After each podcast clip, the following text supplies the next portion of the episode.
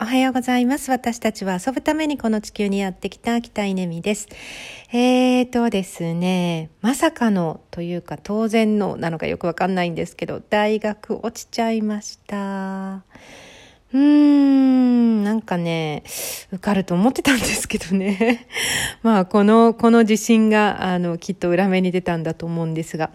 えー、入学者合格者にだけキットが送られてくるっていうことで、えー、っとね、ちょっとあの旅に出ていたので帰ってきたら届いてるかなと思って郵便受けを見たらない。えー、まさかと思って、えー、ウェブサイトで確認をしたら残念ながら不合格ですという不合格という文字がなんか大文字になってました。うーん、そうですかっていう感じで、えー、まあ、ちょっと落ち込んで、えー、昨日は、えー、猫ちゃん、猫ちゃんに慰めてもらいながら、え過ごしたんですけど、なんかそこからまあいろいろと考えること思うことがありますね。えー、っとなんか悔しくて涙が出るっていうこともまあなかったんですよね。そしてもう一回チャレンジしたいという気持ちも実は一夜明けて、えー、そんなに強くないっていうこと、まあ、もちろんあのチャレンジしたいなと思ってるんですけどもう絶対とかっていう感じでもないっていうことを感じています。うん、だからといってなんかもう次の案が浮かんだっていうわけではないんですけど、そうですね。まあ大学選びも含めて、えっ、ー、と、今回はそんなにこう、なんだろうな、向き合い方がやっぱり、あの、十分ではなかったので、まあその辺も伝わってってしまったのかなっていうことを、まあ、感じたり、まあそういう本当にこう選ばれるって苦しいなみたいな。ねえ、なんだろう、何によって評価されてるんだろうってこうね、全くフィードバックがない中で次チャレンジするっていうのって苦しいな、うん、っていうふうに思ったりとか。うん。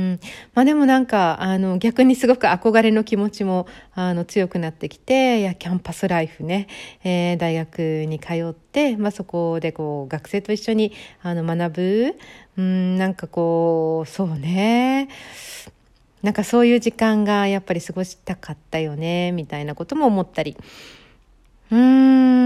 いろんな、いろんな気持ちです。いろんな気持ちです。いろんな気持ちが入り混じっています。まあでもなんかみんなにあの Facebook でも伝えたらいろんな反応がありましたけど、ナイスチャレンジっていうね、あの言葉だったり、私が受験を決めた時に勇気をもらいましたっていう、なんかね、そんなコメントだったりが、やっぱりなんかあの私にもこう響くので、